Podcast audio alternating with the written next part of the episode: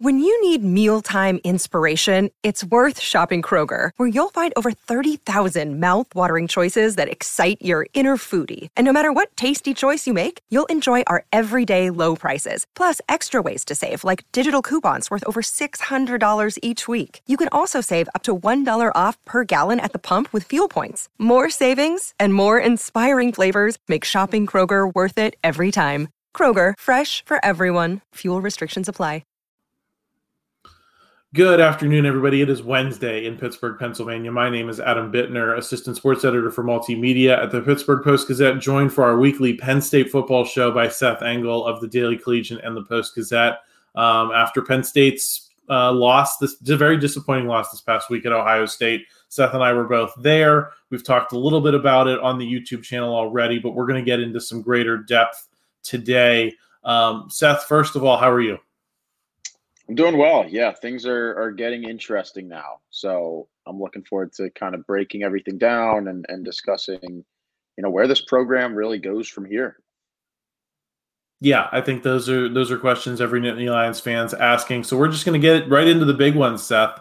Um, James Franklin held his weekly news conference Tuesday, expounded on the question that he was asked by Dave Jones of the Patriot News on Saturday of you know should people look at this loss as a referendum on you as a coach? You're one and nine against the buckeyes.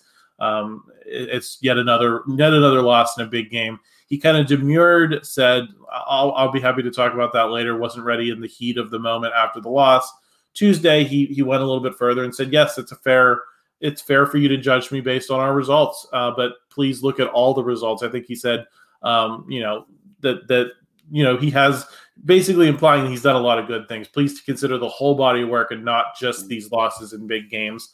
Um, and, and, I think that's fair, Seth. I think you and I talked a little bit in the post game video. Lots of fans are are done with Franklin, want him to be fired, want to move on, feel like Penn State has reached its limit with him. Um, uh, my opinion at the time, and my opinion remains that you're going to have some chances to detour around Ohio State in these future seasons. Even if you lose that game to Ohio State next year, it's going to be a lot easier to get into the playoff at 10 and 2. And then maybe you you draw some different opponents and maybe you have a different path um, to getting down to eight, to getting down to four, and maybe down to two in the national championship game. Um, but uh, how long do you? How long is that an out for him? You know, if, if you if you have a couple of flameouts in the playoffs, how how long does this body of work um, you know how how long is that going to be satisfactory for people yeah well i think i think my first kind of takeaway from the fire franklin narrative um, that's that's built you know kind of progressively since saturday night is that right now is not the time to do it if there were a time it would not be this year because if you fire him then you have to pay him $64 million.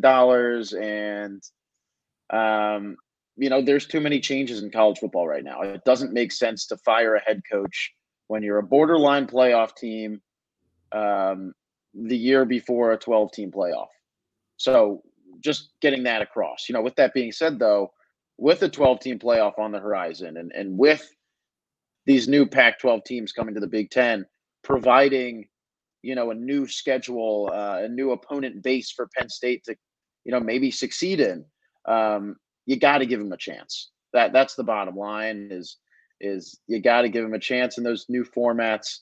Um, test the waters a little bit, and if it doesn't work, you know maybe at that point you move on um, because it has been you know you know nine ten years now um, with Franklin, and and he has shown you know struggles when it comes to to beating Ohio State and Michigan consistently, but but the body of work thing is is fair. You know, he has he has checked the boxes of of, of everything other than beating Ohio State Michigan. Um, so maybe once you bring in some of these other Pac-12 teams like Oregon and Washington and USC and UCLA, I know a few of them are, you know, losing some pretty premier pieces next year. You know, he might find some more success in that. So you kind of got to wait and see and, and and test the waters. Yeah, I'm I'm careful to lump Ohio State and Michigan together. I think Penn State's shown the ability to beat Michigan, and that they recruited a similar level to Michigan. And Michigan's better right now, but there's been times that Penn State's been the better program. Um, you know, so I, I think that that you, you can make an argument that Penn State could be on a similar level to Michigan. It's just what has Michigan done that Penn State hasn't? Beat Ohio State. That's the that's the thing that Michigan has done the last couple of years that Penn State has not. That I think separates the two programs right now. That's really the only big dividing line, other than obviously Penn State lost on the field, but Penn State's lost to Michigan before. Penn State's beaten Michigan before. The thing that Michigan can do that Penn State can't is beat the Buckeyes, and that's why I think it was such a psychologically damaging loss um, on Saturday, more so than practically speaking. Practically speaking, they still have a path to the, the college football playoff. They can go beat Michigan. Um, practically speaking, they have a pretty nice path to a 10 win season, New Year's Six Bowl, and that's that's not a terrible outcome. Um, it's more about the psychology. Seth, do you think if, if they weren't changing the, the college football playoff format, that that we would have reached the end of the line here in, in terms of people's patience with James Franklin. I kind of I kind of do. And I know that he has the buyout and and that ultimately probably would prevent them from doing it. Mm-hmm. But I just walked away from the horseshoe on Saturday thinking it, it thank God things are changing for Penn State because otherwise I, I think they'd be in a really difficult position in terms of evaluating this program. Yeah, I think um, I think when he signed that contract extension, I think that was you know, you know, maybe a little, a little, you know, safe haven in, in uh, you know, in in going into that 12 team format, um, where you have a coach who you know is able to pump out these 10 win seasons, which we know could could be a playoff team, you know, uh, in a 12 team format. If you're winning 10, maybe even nine games, you could you could absolutely qualify for the playoff. Um, so I think Penn State saw that and and you know, saw his kind of willingness and um, and passion for for the Penn State program, um, and and ran with him. But to your point, you know, if if there wasn't a 12 team format kind of on the horizon, um, James Franklin has failed in the 14 format. You know, it hasn't worked. He's had good teams. He's had really good teams. This year, especially, was you know, this is one of his, his better teams to date, maybe maybe his most stacked roster. Um, and still, against a beatable Ohio State team, he is incapable of beating the Buckeyes. Um, so I think that's fair. Um, but the reality is there is a 12 team playoff, and, and you still got to give him a chance. Ari Wasserman for the Athletic, Seth wrote an interesting column this week, basically saying, I mean, he's criticized Penn State for falling short in recruiting on the field. Um, he's been very critical of, of, Penn State as a program, and Penn State fans have kind of come out to defend what they've done as a program.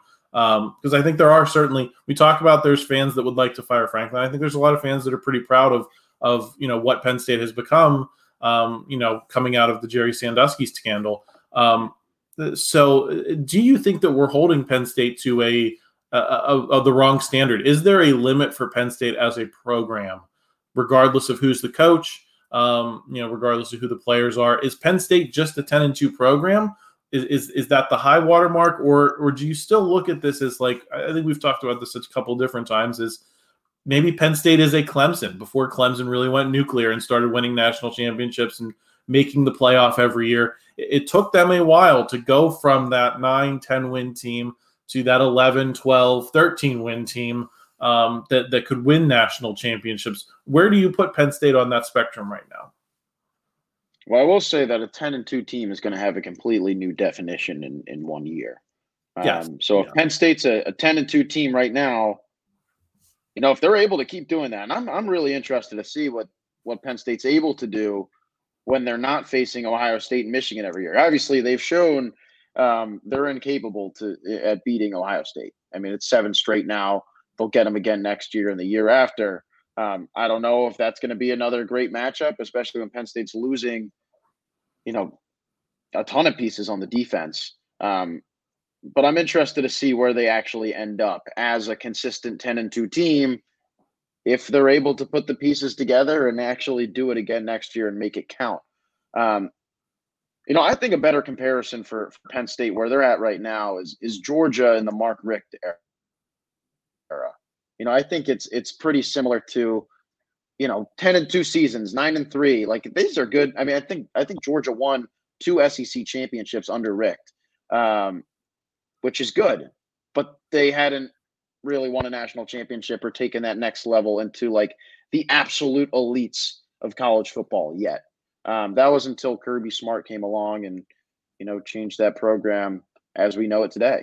Um, so I think a lot of people can look at that and say, okay, well, why doesn't Penn State do the same thing?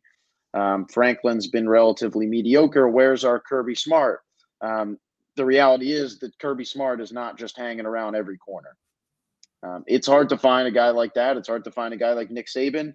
Um, the only way that you can fire Franklin, and this is again after you give him a chance in a 12 team format, is if you have a surefire guy that you know can come in and contribute at a better pace than he did.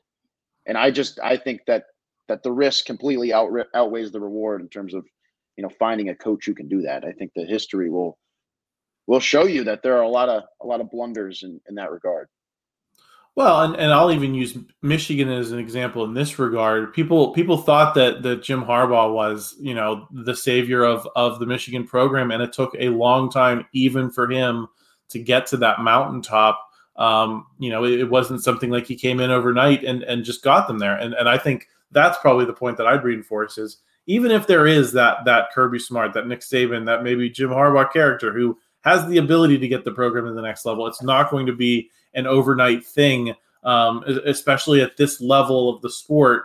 Um, you know, changing an entire program, staying that competitive, and then kicking it into another gear is going to be pretty difficult. Um, Seth, we got a lot more to talk about here. I just want to thank our sponsor for this episode of the podcast before we get too far, uh, Voodoo Brewery in State College. Just in time for this change in weather, the crew at Voodoo Brewing in State College, located right off College Avenue at 201 Elmwood Street, has launched their new seasonally inspired line of cocktails including the crowd favorite hot spiked apple cider. And that's not all. Beginning this Friday, October 13th, well, I guess that's in the past at this point, but beginning Friday, October 13th, the State College Pub now offers the grand opening of their new kitchen. The kitchen is now owned and operated by Voodoo Brewing and will feature more elevated pub fare made famous at their other Voodoo locations. They will continue to offer items like the lobster roll and crab cake sandwich that become have become synonymous with the State College Pub as well. Um, Seth, something I talked a, a, lot about with Jason Mackey, who was covering the game with us on Saturday in Columbus, was the talent disparity that still exists, especially at those top ends.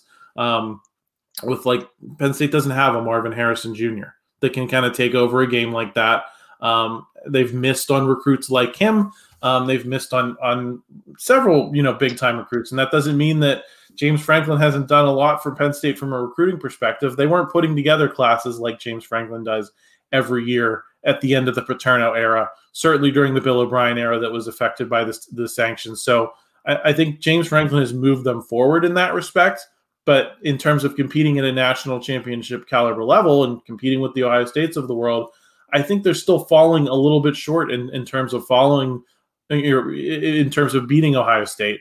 Um, what standards should we hold James Franklin to in recruiting? Is it should we be pleased with what he's done and, and that he's he's taken steps forward? Or is it valid to criticize and say, listen, in a, in a game of this magnitude, sometimes it just comes down to who has the best future pro. And and too often in this series with Ohio State, it's not been Penn State really since since Saquon Barkley left, and that's getting to be that's, that's six years ago now. Yeah, I think that Marvin Harrison Jr.'s performance on Saturday um, kind of epitomized the fact that Penn State is good at recruiting, but they are nowhere close to Ohio State. You know, Ohio State has been that powerhouse uh, recruiting team in the Big Ten for you know far too long, and and, and Penn State, you know, as as well as they have recruited, and people like to people like to tell Franklin, you know, you're a, you're a recruiting coach. Um, you can't win the big games, but you're going to recruit well every year. Franklin still isn't recruiting to the level that Ohio State is. Um, Marvin Harrison Jr. is an in-state product. He wasn't even, you know, one of the top 50 prospects in the country coming out of high school. Um, that should have been a guy that was, you know, severely on Penn State's radar um, that they let slip out of their hands.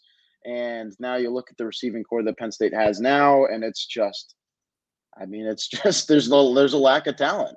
You know, I, I look at the past couple of years in recruiting, and I'm saying, okay, I mean, you talk about Saquon Barkley, but where's the Saquon Barkley of wide receivers? This is a team that was recruiting well a wide receiver for the past decade. What happened? I know Taylor Stubblefield was on his way out, and you know you're changing up some things. You got a new you got a new position coach in there now, um, in Marques Hagans. But I mean, where where are the receivers? They had one receiver commit last year, is Carmelo Taylor, who I believe is one of the lone freshmen on this team who has not played a snap yet. So I mean that doesn't that doesn't tell me too much about about where they are and, and, and the future of wide receiver. Um, and when we talk about next year and expectations and you know whether they're more equipped to make the playoff this year or next year, I mean if wide receiver is your big hole this year, how how good is this Penn State offense going to be when KeAndre Lambert Smith is gone? You know who's going to be your number one?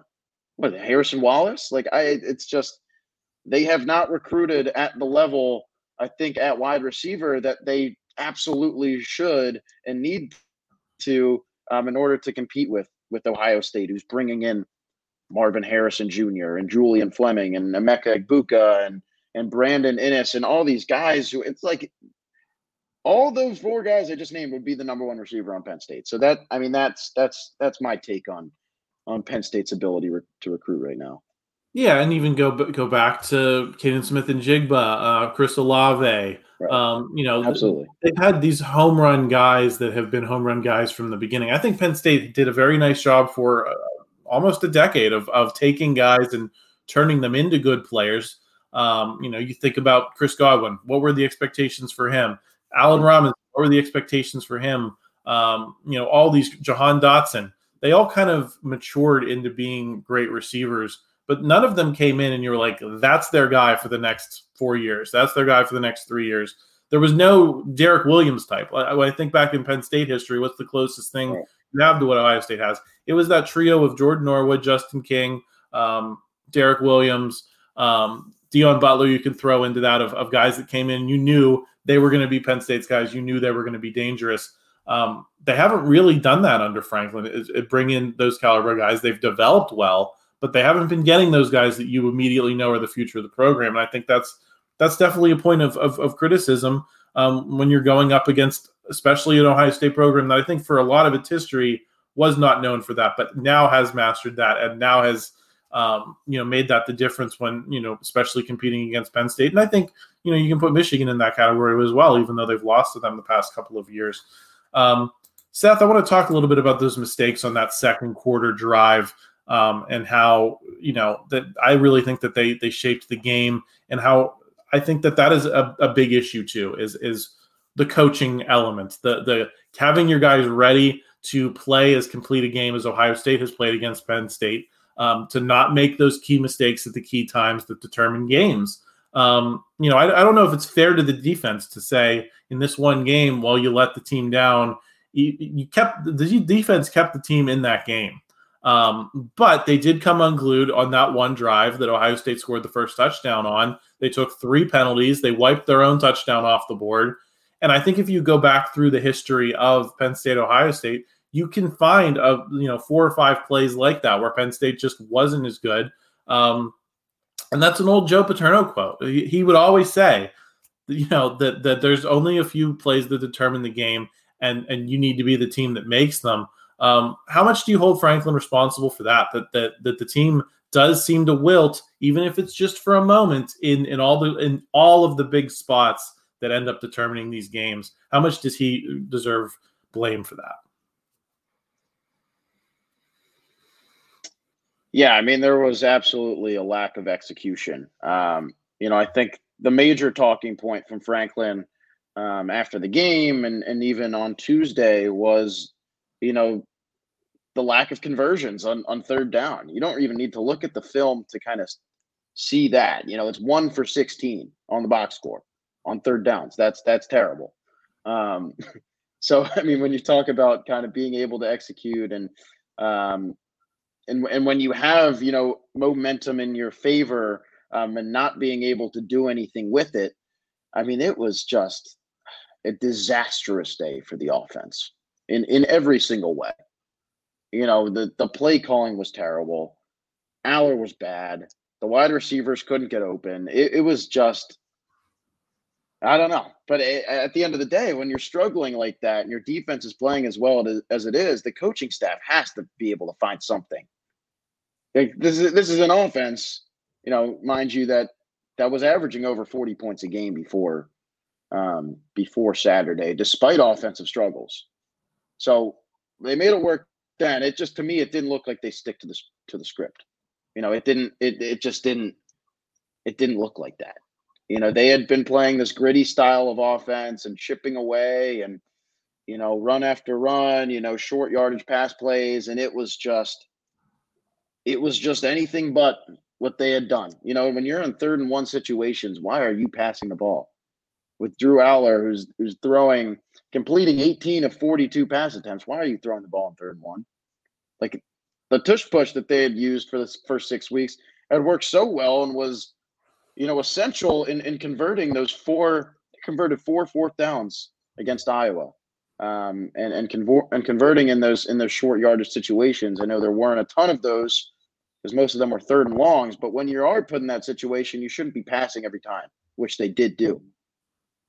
It was I don't know. It's it's it was a combination of so many things, and it was an absolute mess on Saturday. Yeah, there was a coaching mess, and, and and you know, but even despite that, you still had a chance to win the game. But but you made those huge mistakes, and and there weren't turnovers this time like there were last season. But it was the turnovers last year at, at Beaver Stadium that you know took a game that you were winning and and took it out out of hand. And and I think you know that's that's something that that he really has to answer for is is why are his teams not mature enough to consistently um, at least not make those mistakes. Listen, if you if you don't make the big mistakes and you still lose the game, I think people can live with that. But when you look at a, a sequence like that where you take three penalties and you come unglued and you lose by eight points and there was a 14 point swing, there's there's really nowhere else you can point. Even though they did struggle offensively, and even though you do want to see more out of the offense, um, I, I, I still think that drive really determined the game because if you don't get that holding penalty, if you do score that touchdown, you're winning. Suddenly, you put Ohio State under pressure in a way that then you were under pressure the rest of the game. So, um, you know, I, I, think that's something that he's going to have to rectify if, if Penn State's going to to make any progress. Um, I want to get a little bit into something you mentioned earlier, Seth, which was how much difference do you think the schedule can really make for Penn State? These teams that are coming into the Big Ten are not going to be easy matchups by any means. Oregon and Washington are two of the best teams in the country right now. They played a classic last week. Um, and granted, I know that they're both losing guys next year, and they may not be those same teams, but they're they're very solid programs, and there's every reason to believe that they're going to reload on a relatively consistent basis. USC, I think, is underachieved this season, but is always going to be able to get the, the players that it wants from the West Coast. Um, it, it's not going to be easy do you look at do you look at them and say, "Oh man, they're adding like three more Ohio States to the Big 10?" Or do you say, "Well, Penn State's beaten Utah in a Rose Bowl. Penn State's beaten Washington in a Fiesta Bowl. Penn State's beaten Memphis in a Cotton Bowl. It gave USC all it could handle in that Rose Bowl in 2016." Um, do you look at those games and say, really, there could be a path for Penn State here that that it's just a bad matchup with Ohio State that you know, you might have in, in other playoff formats, you might have a way around. In the NFL, you know, the Steelers found a way around the Patriots a couple of times to win Super Bowls. Um, they didn't have to beat Tom Brady.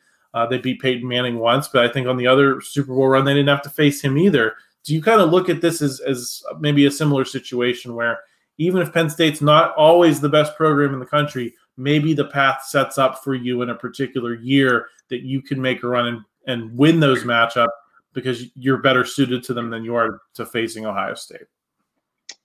I'm not sure there's a single team in the country who's benefited more by an expanded conference and an, an expanded playoff than Penn State. Um, I think that they are just happy to be getting as far away as possible from playing Michigan and Ohio State in the same season because it hasn't worked. I mean, we, we said this before. Penn State has had some great teams, some really great teams, and Franklin will tell you that. Um, not elite teams, but they were great and they are still incapable of making that 14 playoff um, when they're when they're playing Ohio State and Michigan in the same year. With that being said, I mean Penn State beat the Pac-12 champs last year in the Rose Bowl. It's possible if they were in the Pac-12 last year, they would have won the whole thing and probably gone to the, to the playoff. Um, you know, I, I look at U, at UCLA, Washington, USC, um, teams that have been relatively competitive at times. I know USC I mean, USC and Washington are probably in a separate category than UCLA right now. But uh, I just think Penn State is a better program. You know, I think that they are, are well rounded. I think that Washington is going to struggle without Michael Penix. Um, I think USC is still trying to figure out exactly what it wants to do with itself. Um, obviously, a good offense, but I mean, their defense has been atrocious. Um, so when you have Penn State, which has struggled offensively, and that's really what's holding them back right now, good defense every year. When you're matching up with USC, you know, I'm taking Penn State every time. Um, I think USC has has really struggled and has not lived up to to certain expectations. I think Washington has exceeded expectations and is probably in a better spot than USC is um, entering the Big Ten next year. But you know, if I'm Penn State, I am looking forward to next year. That is that's I, I know the team. There's going to be some question marks with with people leaving. The defense is going to look different. The offense is, uh, you know, potentially the same. Um, but I, I, just think that Penn State is in a better position to uh, to do some damage with with those teams coming in next year. So I want to get back to the, the receivers briefly here. How much uh, do you think that th- that that problem is holding this offense back? Um, and how much do you think it affects the the Drew Allar conversation? Because um, you know, I was one of the people last season who saw Drew, the throws Drew Allar was able to make and said, "Put that guy in against Ohio State and Michigan. If they lose, they lose." Uh, but I thought that they didn't have a great chance of beating those teams with Clifford, and it, it turned out that they did not.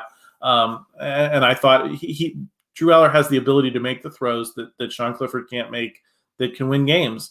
And the Drew Allar we saw on Saturday at Ohio State was not that guy. And I wonder to what degree it, it's it's about the receivers not getting separation to put him in position to like make the throws that that I was wanting to see him make last year that I think he could have made last year with the weapons that they had around him at the time.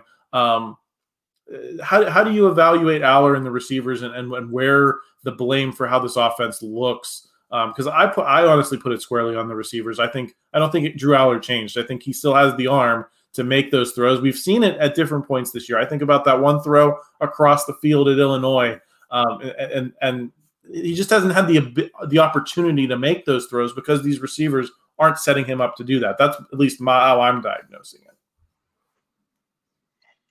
Yeah, I'll start with my uh, little little thing on uh, Drew Allar here. Um, I think Allar's been, you know, relatively efficient um, in the first six games. You know, he hasn't thrown an interception.